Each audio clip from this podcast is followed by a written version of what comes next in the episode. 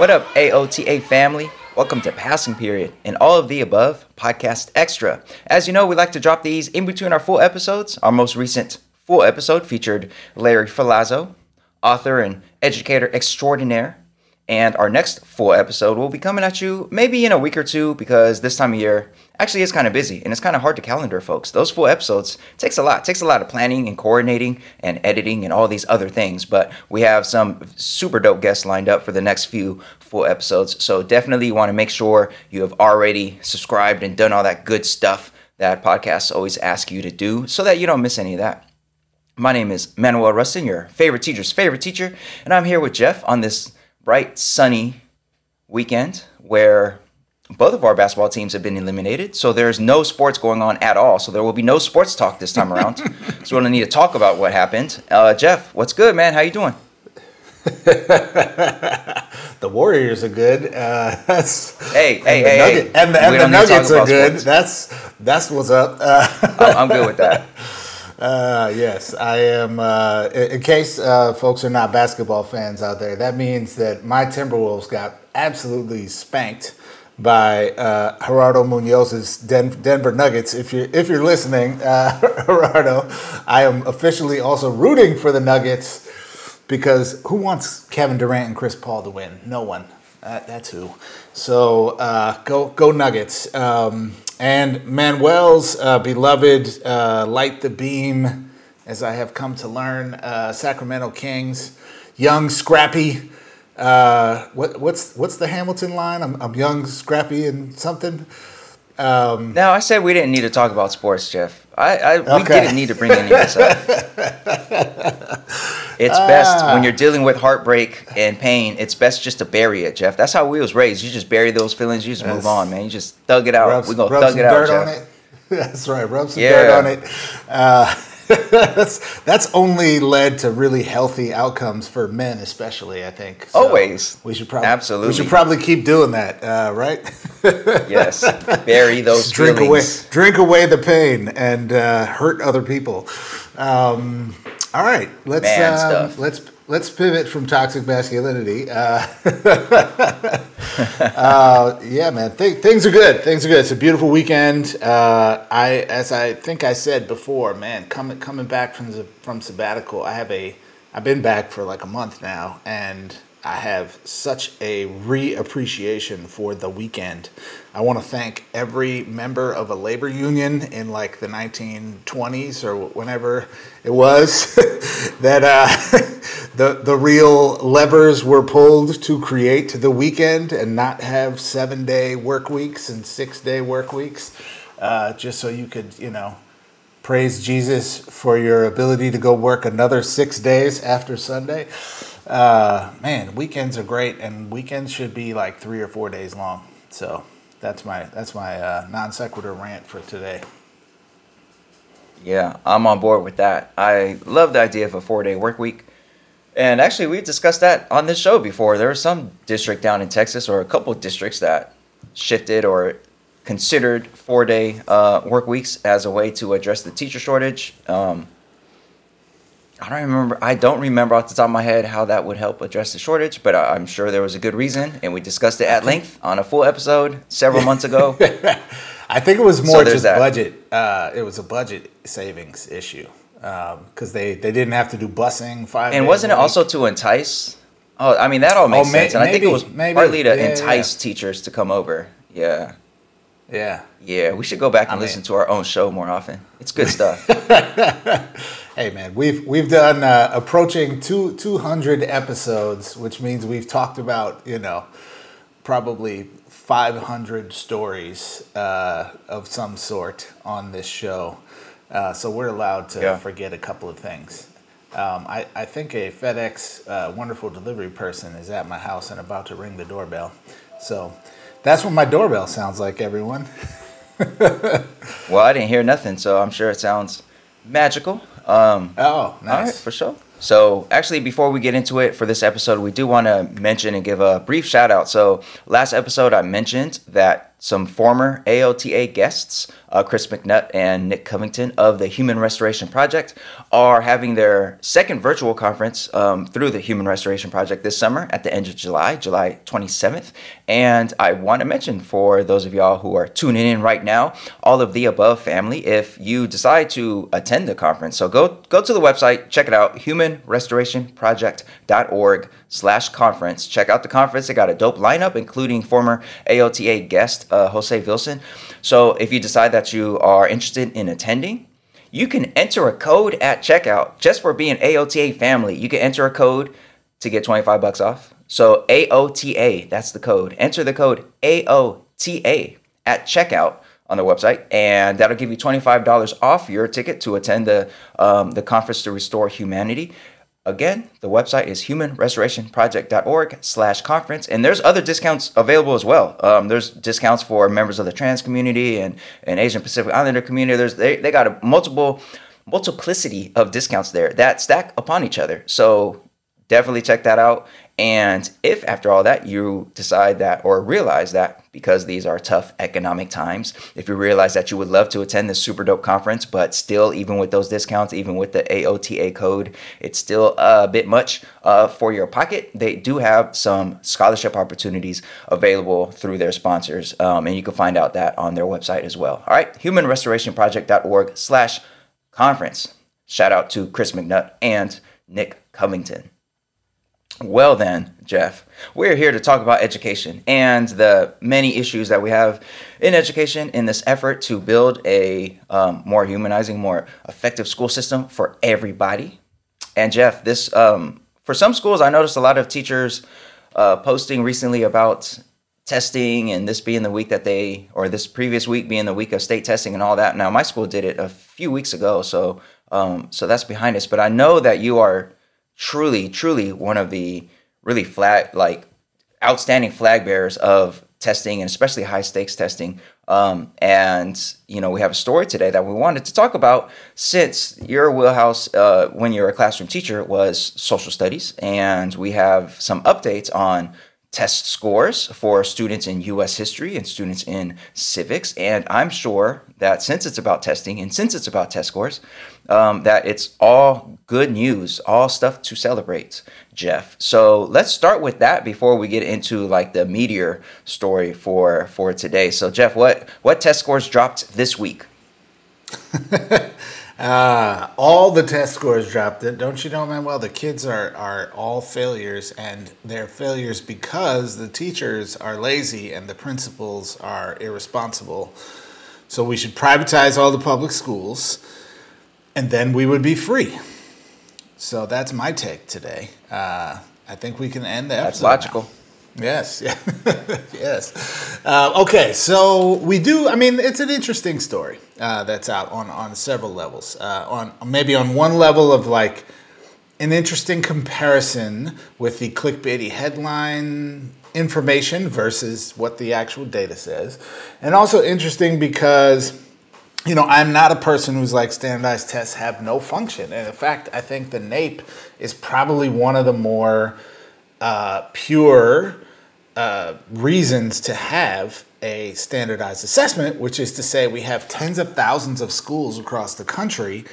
How do we make any kind of comparison? And, and, I should say we have 50 different states with 50 different sets of rules for schools. And then within those states, we have varying sets of rules about who does, like, does the state or do counties or districts or other, you know, other types of government entities make the rules for even smaller subsets of those schools. And so we need some way to say, like, I don't know, how's it going? Are we doing well in some areas and poor in other areas? And I get it's it's you know, it's a brute force instrument um, with a checkered history at best. And uh, I don't think that means we shouldn't talk about it personally. So uh, the NAEP, the National uh, Assessment of Educational Progress, uh, which is given out, you know, on a cycle of four years um, to uh, students in a few different grades um, over the course of their K-12 trajectory, uh, released eighth grade scores from 2022 recently, this past week, and um, There's a headline, which I'm going to read from uh, the good people at EdSource, which says Latest national test results underscore declining knowledge of U.S. history and civics. Could be just one factor for nationwide eighth grade NAEP scores. Uh, this is written by John Fensterwald uh, from EdSource. And, you know, it's I get it it's a headline like you want folks to to click on it. So I, I understand. I respect the the clickbait game, um, and also it's interesting that like two inches down on the site is a large graph that's titled 2022 civics larger percentage of students below NAEP basic compared to 2018. And that graph is like, first of all, there's barely been a change. And I, I appreciate that it is a significant, significant, ah, wow, statistically significant change. It's barely a change at all, right? Um, and the as I would look at this data, they show the 1998 data, which is the first year that this civics test was given, the 2018 data, which is the last time it was given, and now the, the current 2022 data. And here's what it shows, folks 2% of students scored advanced, 20% of students scored proficient this year, okay? Or, I mean, I should say in 2022. In uh, 2018, 2% of students scored advanced and 21% of students scored proficient. So obviously there's been a drop. And that drop is actually, I'm going to presume, a little bit less than one percentage point worth of students because there's some rounding uh, errors that are clearly present in this graph. Like the total adds up to more than 100. So, you know, it's probably like, let's, you know, 0.8 or 0.75 or 0.9 or something percent of, of the student population. Now, when you take 1% or a little less than 1% of the eighth graders in America, that's, you know, thousands and thousands and thousands of kids, right? So I'm not pretending as though that that doesn't mean something potentially for a large group of kids. But you know, I think it shows us that like this this data should not have us say the sky is falling Okay, and if we are feeling like this data tells us the sky is falling, what it's really telling us is the sky done been fell since 1998, and like very scientific. Yeah, that's that's a clinical term. The sky done fell. uh, you know, like, and I'm not saying we should celebrate in our perpetual mediocrity or whatever you would like to to frame this as, but like I think sometimes we get this data and we're like, oh my God, the schools are failing. We have, you know, blame the teachers, this and that, this and that. I think the story is we didn't make any progress on this assessment over the last 20 plus years, now approaching 25 years. And uh, that's probably a reflection of a number of things, right? Um, especially when we think about civics education, right? Um, so there's an extent to which the curriculum has been narrowed in our public schools because of the effects of No Child Left Behind. Um, and those policies didn't produce in terms of like uh, the, the, the sort of thoughts that we had about like we're going to double down on reading and math and everything's going to be great. Nope, turns out that doesn't actually produce results, at least by this assessment, which the folks who love that type of agenda, I think, tend to prioritize as being like the, the pinnacle of standardized tests. Um, so it gives us some insight into the lack of impact of our national ed reform agenda uh, in, in some ways. It gives us, I think, some information about the fact that some of the effects of the pandemic, uh, which impacted you know students in a variety of ways and schools and educators in a variety of ways and also which hurt and we're talking about eighth graders so these are kids who are in fifth grade uh, in the uh, during the pandemic right? Um, and and that had their sort of end of elementary school and and middle school career heavily impacted by those conditions.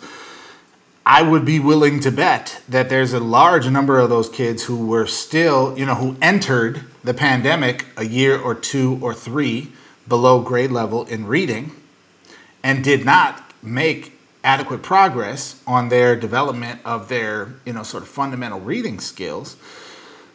And now they're taking this test with all kinds of complex language and complex texts and that sort of thing to, to grapple with. So I think it's probably revealing about where we are with just literacy um, as a country right now, generally. Um, and so I think it, you know, it's interesting in that regard. I, I think the very clear thing everyone needs to do when reading about this is like understand this doesn't mean the sky is falling. It doesn't mean your teachers are lazy and hate kids. It doesn't mean we should end school, public school, or any of the kind of stuff that that you know people that have those agendas are going to claim it says. Um, I think there's a much more nuanced conversation that could be had about this. But what, what's your take, Manuel? Besides the fact that um, you and your colleagues obviously got to step your game up. Yeah, no, that's obviously clear. Um, definitely got to step our game up because, I mean, our students are failing, Jeff. They're failing big time, bigly failing. So you mentioned uh, towards the end of that, um, there's room for or need for a nuanced conversation around this, and I don't know I don't know if you're new to this world that we live in here, Jeff, but nuanced conversation is not really our strong suit. Um, generally speaking, in education spaces and political spaces and social spaces, uh, nuanced conversation uh, very much.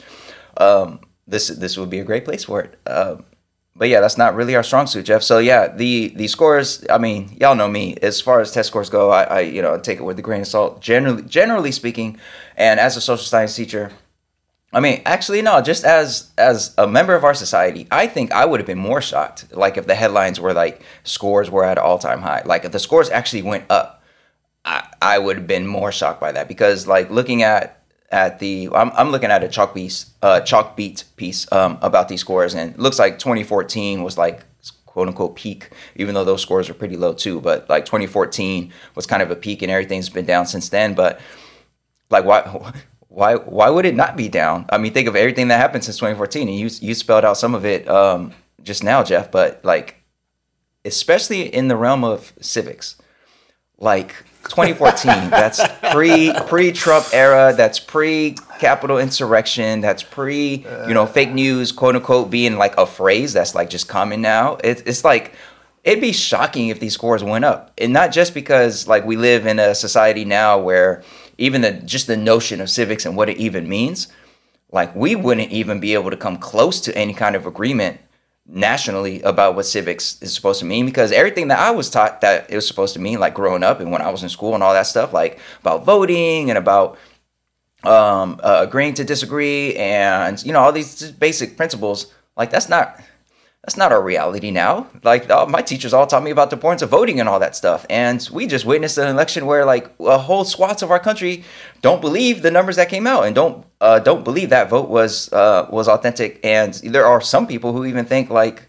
you know somehow, some way, some magical, mysterious way, like President Trump is still president somehow. So it's like okay, like how, it'd be shocking if these scores went up because these are children who have you know their the majority of their life has been in this during this new reality where um, everything is upside down and nothing you know left is right and all that stuff. So um, so i would i would have been shocked. And you, you could imagine the teachers in those classrooms many of those teachers probably are like really nervous about how they teach stuff and how they broach stuff because this that whatever. So like you know those those students i mean these test scores are going to clearly reflect i think um, just the general degradation of civics in our country, not just civics instruction, but civics period. So there's that. I imagine if we were to test the adults somehow, I would imagine the adults' scores will be lower than ever, also um, for those same reasons. And then, of course, you add the pandemic, you add what you said about um, No Child Left Behind and how so many schools have deprioritized history and civics, and especially now in the learning loss conversation, so much of it is around reading and literacy and mathematics. So, you know, you you're gonna get what what I mean. I, to me, this is predictable and this this makes sense. Um, I the Chalkbeat article about this though it does have like a whole section about um, all the bands that we've been talking about the book bands, the bans on so-called critical race theory and uh, so, uh, bans on teaching about um, really anything humanizing about any marginalized group and I, I really don't think that would be the reason for these scores um, being where they're at now because I, I haven't looked at the items on the assessment for for NAEP when it comes to U.S. history and civics, but I doubt they're really asking about critical stuff. I doubt the uh, teachers even before these bans were teaching about like the Black freedom struggle and we're teaching about COINTELPRO and stuff like that. And the tests aren't probably asking about that either. So like I don't really think the um, the wave of bans is the reason for this, but I definitely think that it'll just contribute to future declines in these scores for sure. So I don't know, man. It's it's just one of those things. Like, what does this even mean anymore? When we live in a world where just this week, like more info came out about Supreme Court justice, um, just outright, just outright unethical. Um, dealings with a billionaire influencer on the Republican side of things, paying for his nephew's boarding school and all that. And like that stuff used to be the stuff of major scandals back in our day. And now it's just like, eh, it's just another headline and we just move on. We got a freaking congressman, Santos, who like just is a liar about literally everything. We don't even know who this dude is. And he's still in Congress. Like he's still there um, after having lied about every freaking thing. Like it's just like, what is what does civics even mean anymore, man? So so I'm not surprised by these scores. I am in the um, on the side of those educators out there who know that when it comes to teaching about civics and history and um, social issues, like it's so much more than really the technical side of it in terms of like the importance of voting, the importance of knowing about you know um, the how your legislator legislature is set up and committees and all that. It's like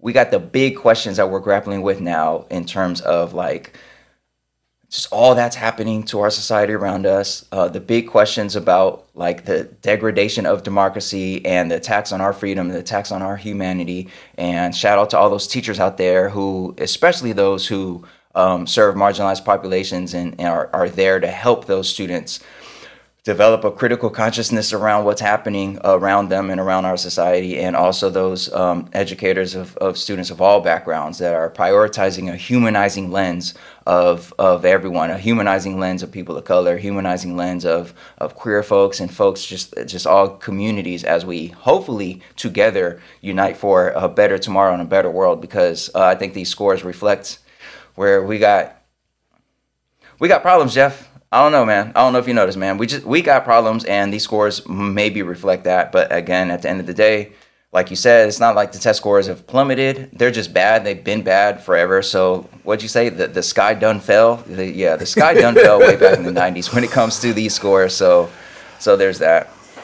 Yeah, uh, Manuel, as you were talking, um, you made me remember that on the actual uh, the the NAEP, um, well, actually, it's the Nation's Report Card uh, .gov site where they give highlights of the civics exam results. There are actually links to some sample items from the assessment and sample items that demonstrate, um, like, if you got this right you would be at this particular level, like a basic, proficient, or advanced. So I just happened, as you were talking, to click on the proficient, right? Since we always talk about Right. we want students to be proficient. The sample proficient question, Manuel. This is this is so perfect. I can't, I can't help but smile. the question is. Uh, the data shown below are from a presidential election, and I, I'm just citing from memory here, but I would swear, with names removed, this is the data from the 2016 Hillary Clinton Donald Trump election, right? Where like Hillary got more popular votes, but lost the electoral college, and you know, and lost the presidency, right, to, to Trump. And the que- and so it gives like Republican candidate A, they won this many states, this many electoral votes, this much popular vote, this much percentage. Okay, um, and it gives Republican, Democrat, Green uh, candidate. The question then is, according to the data, which of the following statements about the election is true? Uh, and then it says candidate A became president because he won the most states. Candidate A became president because he won the electoral college vote. Candidate B became president because he, interesting, won the popular vote.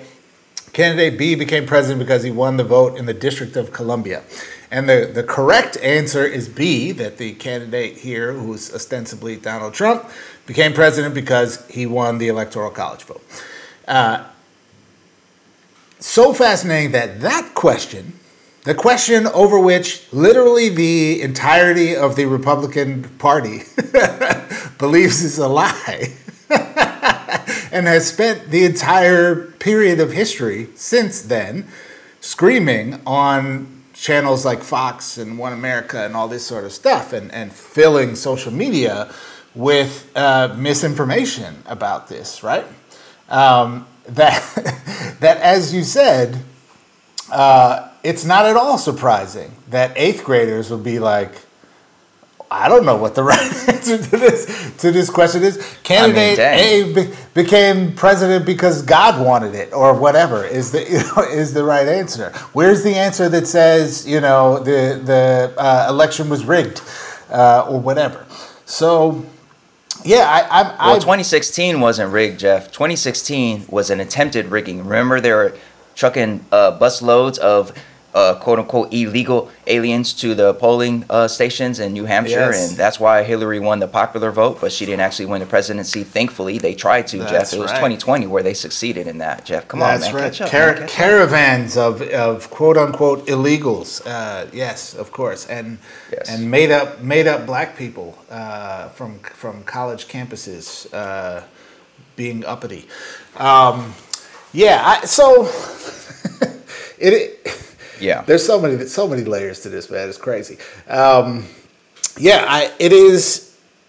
It, as you said, it is not surprising that in a country where uh, the public discourse about government and civics has been so absolutely um, overwhelmed by extremely, you know, far right wing, uh, anti democratic. Uh, discussion, policies, etc. It's not surprising that in that context there would potentially be a slip. It's maybe surprising that, the, like you said, that, that the data didn't go down much more, given the amount of insanity that that has been pumped into everyone's social media feeds and nightly newscasts and and that sort of thing. So, yeah, it is. Uh, you know, should this data be better? Absolutely. Are we doing the kinds of things policy wise right now in education to make it better? Excuse me. Honestly, I don't think so. Um, I, I, and I think we are at some, we're at a little bit of a, of a precipice right now, uh, a danger point of sliding back into some of the, the like obvious failed policies of the No Child Left Behind era that that we should not repeat, right? The narrowing of the curriculum, the you know, the sort of punitive test score based discourse as being the entirety of the discussion about what success is in education, and um, and that is not good for anyone in the equation. I mean, it's, maybe it's good for politicians, you know, and and folks in media who have sort of easier stuff to write about or talk about uh, but it's not good for the the actual institution of school. Um, I would argue it's not good for children. Definitely not good for children.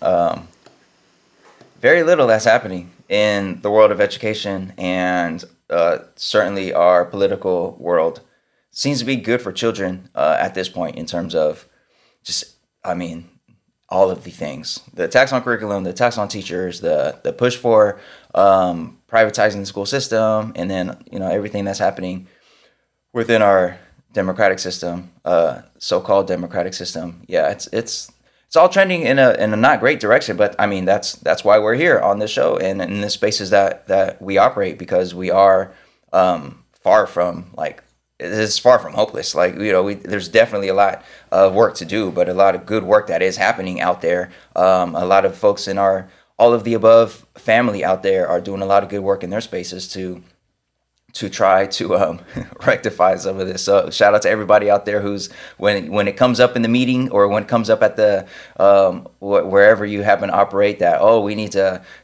uh, speed up our math instruction and we got to catch up and we got to double down on this and you're you're the one who raises your hand and points out that like stuff like that has been tried during the no child left behind era and it didn't work and that's not the not the way to address the so-called so-called learning loss um, you know shout out to you for for being that voice because i think a lot of things on the surface they look like easy solutions like okay our scores in this are really bad and students missed so much uh, time uh, during the pandemic on uh, math instruction or English instruction. So we just got to like have more time and have add days. We got to add days to the school calendar. We got to add this. We got to add that.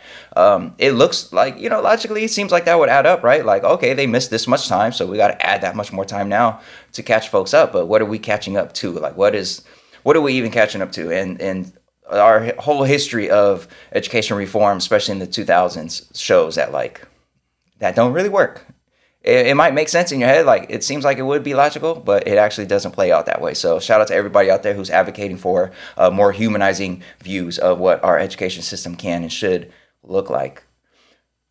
Well, Jeff, we're gonna move on now because I know test scores are your thing, but um, we have we have money to talk about. You know, I'm a teacher. I'm trying to get rich, so I want to talk about the story about paying teachers more. It's just I'll just leave it at that, Jeff. Paying teachers yeah. more. What we got? What we got? I think we can end this episode real quick once again, which is pay the damn teachers, man. yeah, this is a, it's a very simple simple conversation. Um, no, we we so it is in many ways a simple conversation, but also that is just one piece, I would argue, of the larger conversation about how do we, with our dollars, fund a system equitably so that it produces outcomes that are the kinds of outcomes that I, I, at least I would hope that we that we can agree that we collectively aspire to. Um, and so this conversation was inspired by a an article that appeared in Cal Matters um, that is talking about the uh, the sort of challenges with with teacher turnover and surfacing. The article really focuses on these sort of profiles of three teachers who have uh, a combined 80 years of experience working in high poverty schools um, across uh, here in the state of California. And we aren't actually going to dip into the profiles. Shout out to these uh, wonderful educators. But the beginning of the article really talks about uh, the, the issue around teacher pay, um, which we want to go a little bit deeper on. So, you know, the I think we have long talked about, heard about, debated the idea that should we we know that we have schools that are hard to staff. We know that we have schools with high degrees of turnover. We know that we have schools where there are high concentrations of quote unquote, you know, uh, Title I kids, students whose families qualify for free and reduced price lunch, and that we have huge variance in that across the country because our schools are deeply segregated uh, in this country, primarily um, along lines of, of class and race. And of course, often those lines are the same lines, or you know, they they replicate uh, relationships in in a predictable way. And this article mentions the idea that, like, you know, sh- to incentivize teachers to both work in and stay working in um, high poverty schools or schools where we know there's lots of you know marginalized youth or serving marginalized communities um, that you know in our capitalist economy this is sort of the like the obvious thing right? Like if google wants the best engineers or has the most difficult cryptology problem to solve or whatever they're going to offer millions and millions of dollars right or um, you know they're going to offer a lot of money to incentivize people to solve problems create solutions attract and retain talent outbid their competitors, right? And that that is the quote unquote natural order of things in a capitalist economy. Now, we also know that in a capitalist economy, that actually only functions for the, the sort of well to do in society, and that for regular folks, the exact opposite is true that there's, you know, virtually no gain in pay without prolonged organized struggle um, and that it has pay has no relationship largely to the value of one's actual work, nor does it have any real relationship to the the like abundance or scarcity of uh, of labor. Um, in fact, an abundance of labor could, you know, could hurt your wages, but a short, uh, you know, a, a, short supply of labor absolutely does not result in in any meaningful increase in wages, as as most Americans intimately understand in their checkbooks. Um, so, this issue for uh, for teachers, right, um, is a fascinating one, Manuel, because we have very obviously some work being done by teachers who are teaching the same content, the same grade level, you know, in the same context uh, in that sense, and their job is just a harder job than other folks who, in theory, are doing the same job in a, in a different uh, sort of context. And it would seem that, that raising the pay for the folks who are doing the harder work would make sense and be not only the right thing to do, but also uh, an effective thing to do. And that is sort of an easy concept to grasp. And also, isn't quite as simple as, as it sounds. There are big questions about is that actually the right thing to do? I would say most, without being a scholar on this issue, uh, I think it's fair to say most unions have been opposed, most teacher unions have been opposed to this type of um, compensation situation um, in, in all but ways that you know maybe are sort of temporary or like a one-time bonus or small increments. Um, but you know, unions are now here negotiating for like separate salary schedules for the high need schools to have teachers paid a lot more. Um, and in fact, generally tend to oppose those initiatives. Um, and you and I have both experienced some version of these in the past and can say that, like, the versions we experienced at least certainly did not move the needle on like solving the, this problem, right? Which is high need schools, schools uh, that are hard to staff, like getting out of that situation and becoming like glorious, stable schools because of a policy that involved some incentive incentive with pay. Um, so, and yet, I think we differ a little bit on this issue because I think it's a great idea and that we just haven't gone far enough. Uh, and my sense is you, you, you know, have had a bit of a different experience experience with it. So, before I get into my uh, get on my soapbox here, I'm curious to to hear your perspective first, Manuel, as someone who has has experienced a version of this and is maybe one of the few people who experienced it and is still at your school, still doing the good work, unlike some other folks yeah. who you know left the profession or moved to the suburbs or you know whatever. Yeah, no, most definitely. I think this going back to our last conversation earlier this episode um, this is one of those things that on the surface it looks like it would make sense it looks like it'd be a good idea so uh, teachers who serve in high poverty schools it, the, the work is a lot harder so why not pay them more and in that way you could reduce turnover and, and maybe encourage some of the quote unquote more effective teachers to want to teach there, want to go there.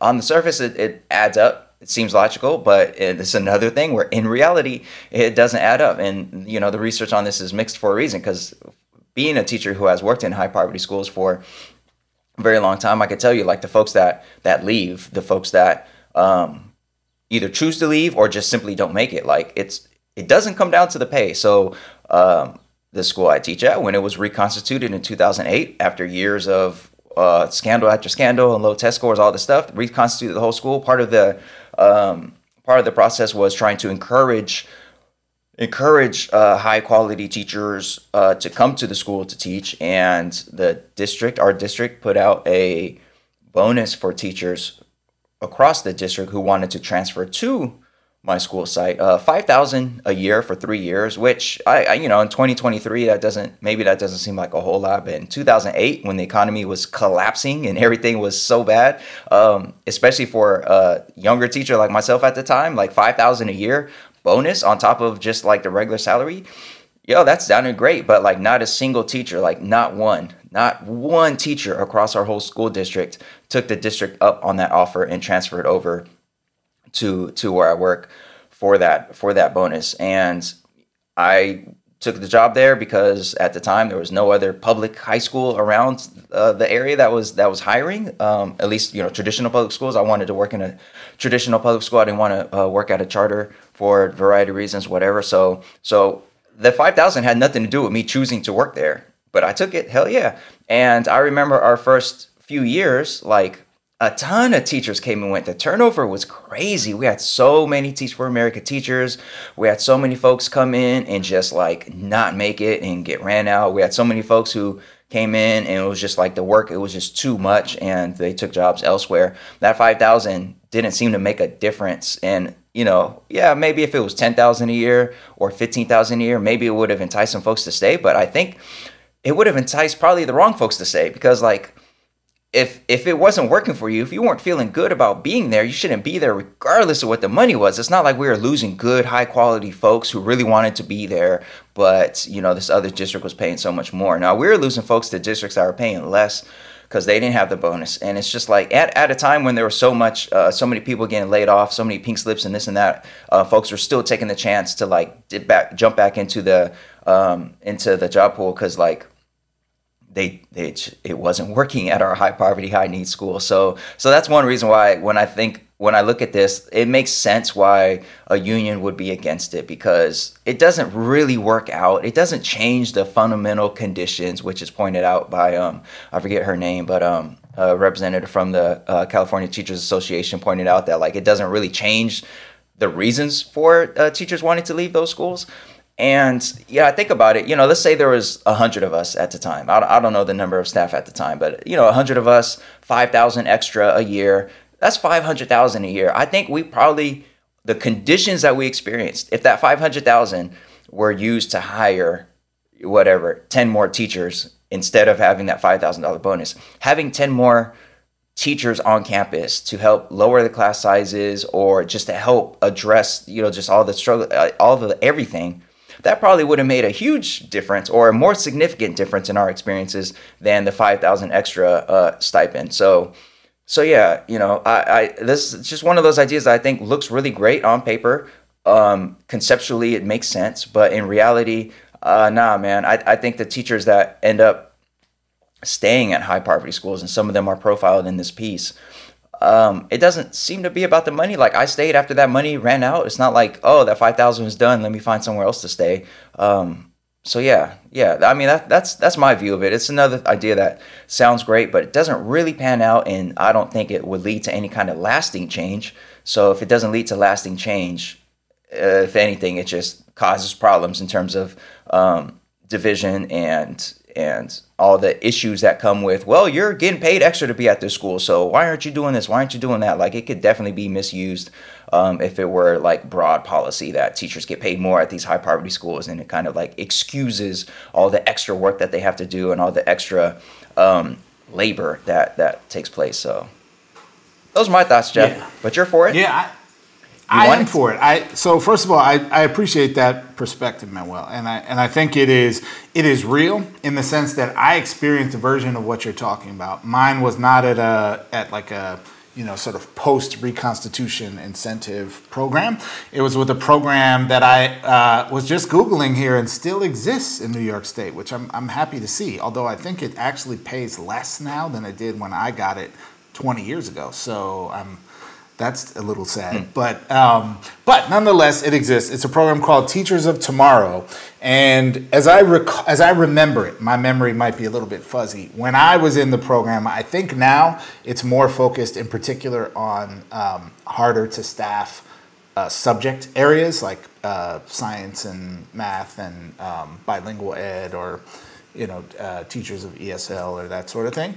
Um, so as I recall it, it was for intended for people who are working in the the large urban districts in New York State. So like Buffalo, um, uh, Rochester, uh, Albany, New York City, Yonkers. I think right. There's like five big the five biggest districts in the state and um, it was intended to both incentivize f- folks to come in and to stay. So, like, if you, I believe it was four thousand dollars a year at the time, and I think it's a little less now. But um, you know, you, if you taught, if you came in and taught for a year, you got that four thousand. If you went back for another year, you got another four thousand, right? And and so it shifted from incentive to retention, right?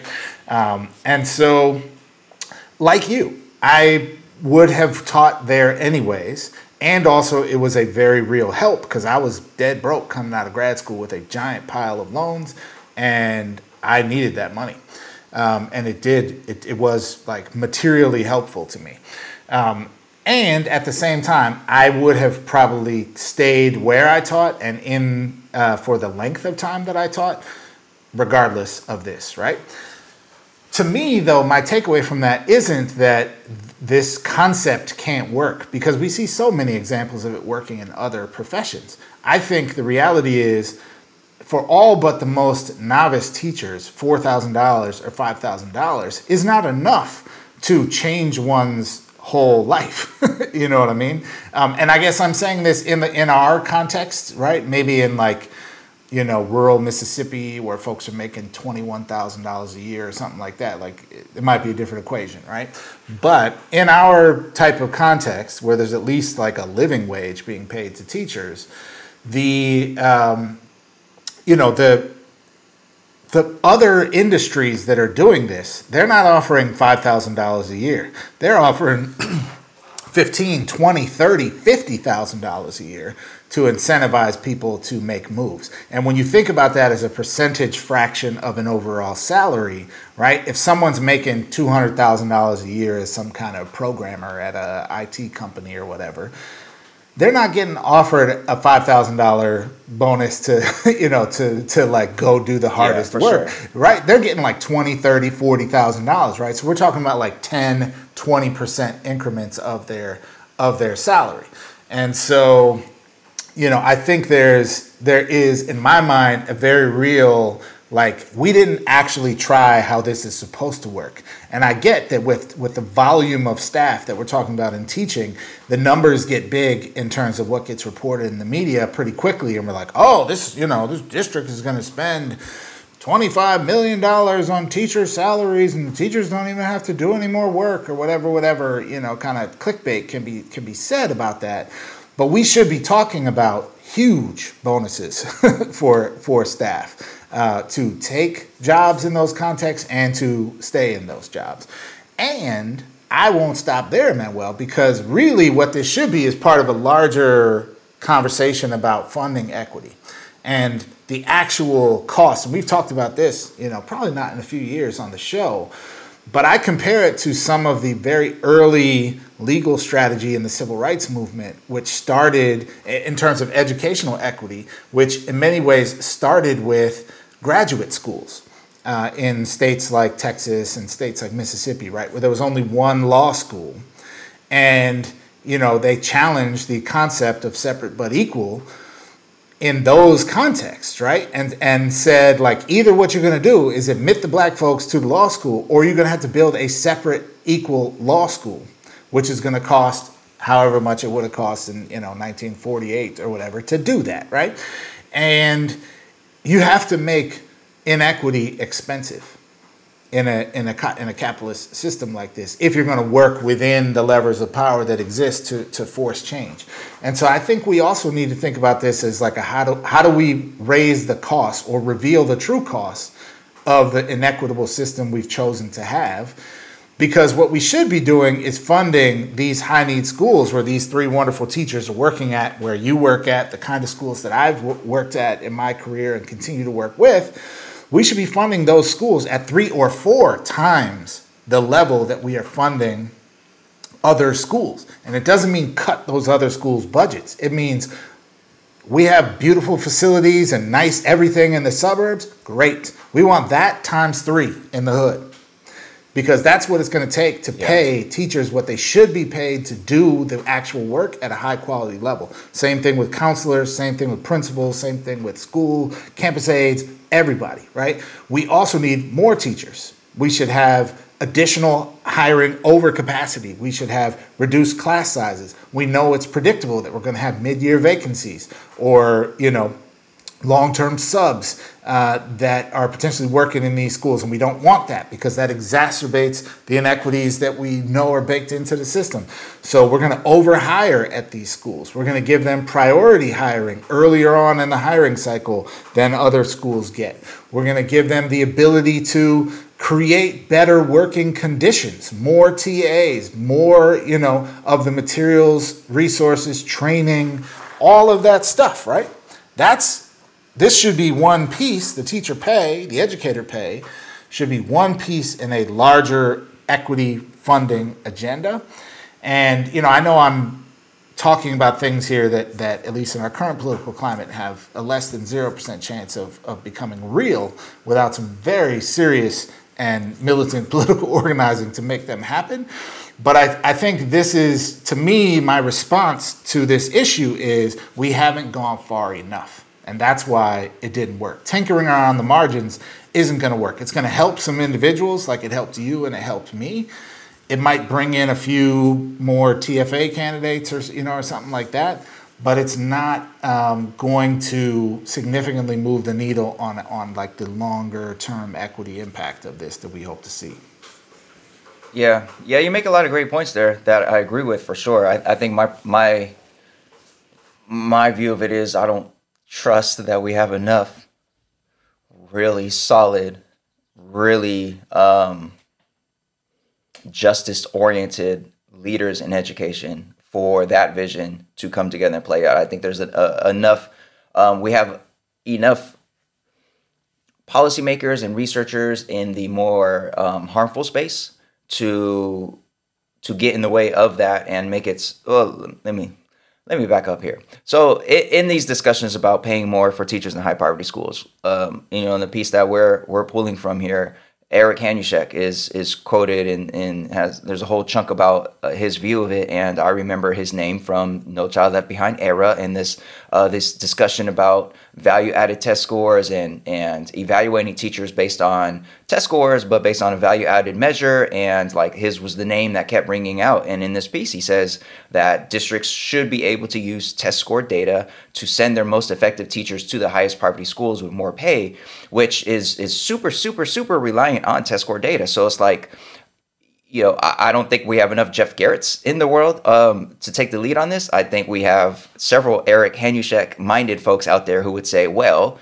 now that we have the policy in place to pay more for teachers at high higher poverty schools, we got to make sure those teachers are effective because they're getting paid more. And if they're not the effective teachers, that's inefficient. That's a waste of money. So you know, here he is saying like the the quote unquote highly effective teachers should be um, enticed to move there with more pay. So it's like, okay, so what's going to happen? You're going to take a teacher from the suburbs whose value added, whatever, test scores show that they're highly effective, and you're going to give them all this extra money to go to this high poverty school.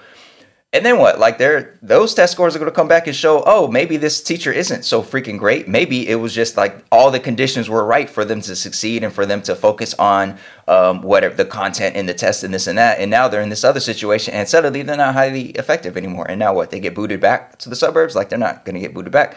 Um, it's just it's there's so much potential for this to be weaponized and for this to be a problem, and this to be used by administrators to put more on their teachers because their teachers are getting paid more. This could be used by school districts and everyone out there to blame teachers. You're getting paid all this money and your test scores still aren't moving. You're doing all this. So much was invested. You said you wanted uh, more pay and you get more pay. Now, look, it's still not working, this and that. Like, I could see it being weaponized and misused like way more easily than I can envision it um, following the, the vision that you laid out, which is a beautiful vision, which I would be 100% on board with. I just don't trust these folks. I don't trust enough folks out there. And I think that's why when the union, this uh, California Teachers Association comes out and says, yeah, this ain't, this ain't it. Like we, the salary schedules that we have help fight against the types of biases that would be there if you just allowed a district or administration to like pay teachers differently based on whatever um, measures they want to use for effectiveness. Yeah, like I, I don't I don't trust that there's enough good folks for that to work out well. Therefore, I would rather see much more investment and attention paid towards addressing the conditions in these schools rather than just like okay, here's some quote unquote combat pay. Like I remember that's the I remember in the reform era, the No Child Left Behind era, like that, that was the phrase that kept coming out. Like, oh, we're talking about combat pay here. We're talking about you're going into a hellscape of a school that's under resourced and got all these problems. So you're going to get paid a little extra for that. And good luck and hope it works out. And I think research shows that, especially for uh, teachers of color, especially for um, teachers from marginalized backgrounds, like so much of the struggle and so much of the decision to stay or not stay boils down to like not so much the actual pay but all the other things the conditions how much of our own heart and soul goes into trying to uh, support our young people and through all of the traumas of living in poverty through all the traumas of just uh, uh, racist society that we uh, navigate. And like yeah, man, I, I, I just don't think there's enough Jeff Garretts in the world for this to work out in a way that that leads to um, any any kind of measure of educational justice. So I will still stand on the side of like let's teach let's pay teachers more period across the board. Let's invest in the teaching profession across the board and let's invest in helping those high poverty schools have more resources. So uh, i definitely the union favors the community schools model, and we had uh, Emily Grijalva on the show before, uh, speaking a bit about community schools and, and the importance of something like a, um, a robust wellness center and, and resources uh, working in tandem in partnership with the community. Like that's the type of investment I'd rather see. Like put money into that. Make sure all the teachers are paid um, paid well because hell, like obviously, but also uh, let's invest in making sure that these high poverty schools aren't the the struggle that they are. Like let's do something about the actual conditions versus just paying a bonus to you know so-called high high quality teachers to to move over there, which I think is the more likely outcome um, than like what what you laid out earlier. So maybe it's my distrust in the system, Jeff. My distrust. Yeah, I don't I- like it. I think so. I think so, to be honest, and I, and I don't say that as a diss. I say that as like the your distrust of the system is a reputation that has largely been earned by the system.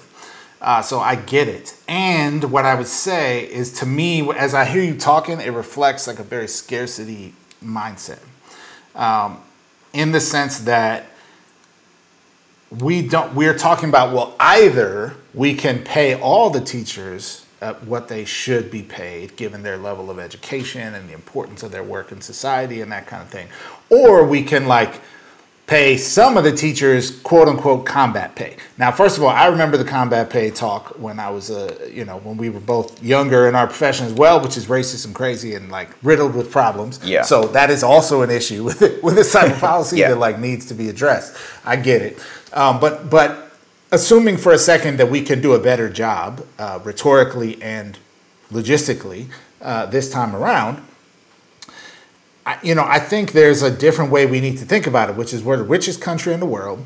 As Bettina Love shared at the early stages of the pandemic, where all of a sudden we had enough money for Chromebooks for all the kids, when before that, being a one to one Chromebook school is like a special thing that you could only do if Bill Gates or Shaq gave you a grant or something for you know for your school. As she said like they played their hand and like there's money to do whatever the hell we want to do.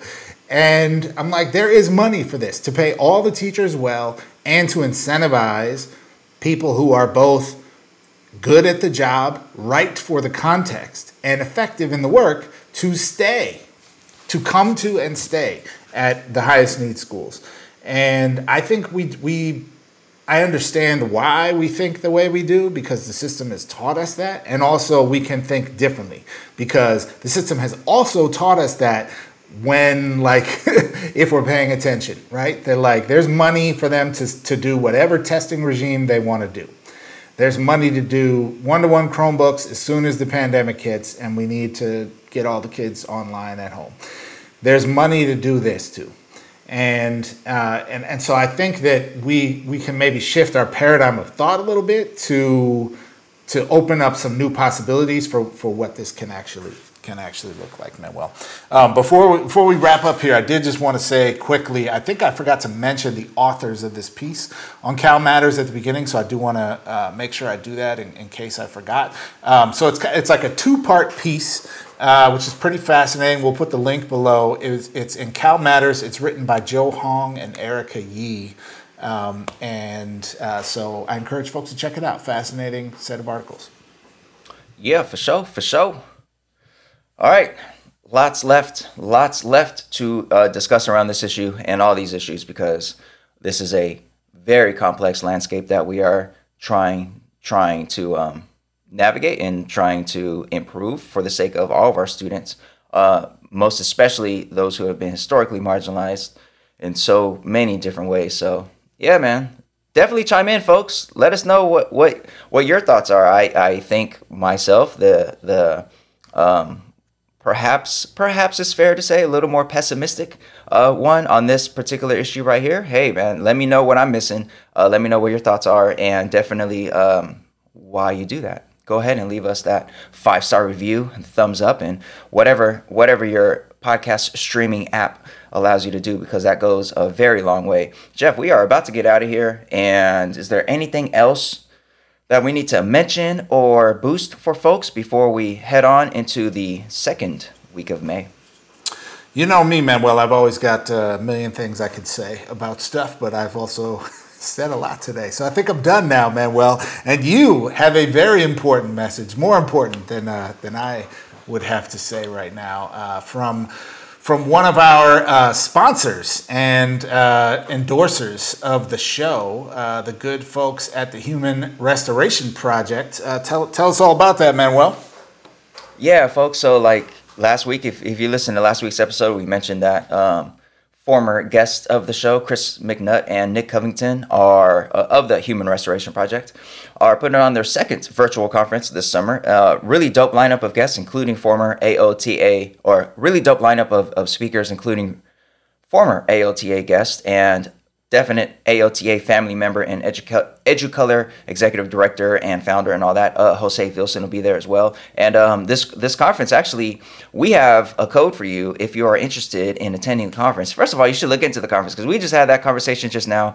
Um, well both conversations that we just had this this episode and there's a lot of work to be done in trying to build a more humanizing school system for all. And the human restoration project definitely um, has done a lot of work and is continuing to do a lot of work in making that um, that dream possible and making that dream become reality. So this conference is something you should definitely look into. The website is humanrestorationproject.org slash conference. And if you decide that you are down to attend this conference, which is in July, the end of July, the July uh, 27th, when you check out, you can enter the code AOTA.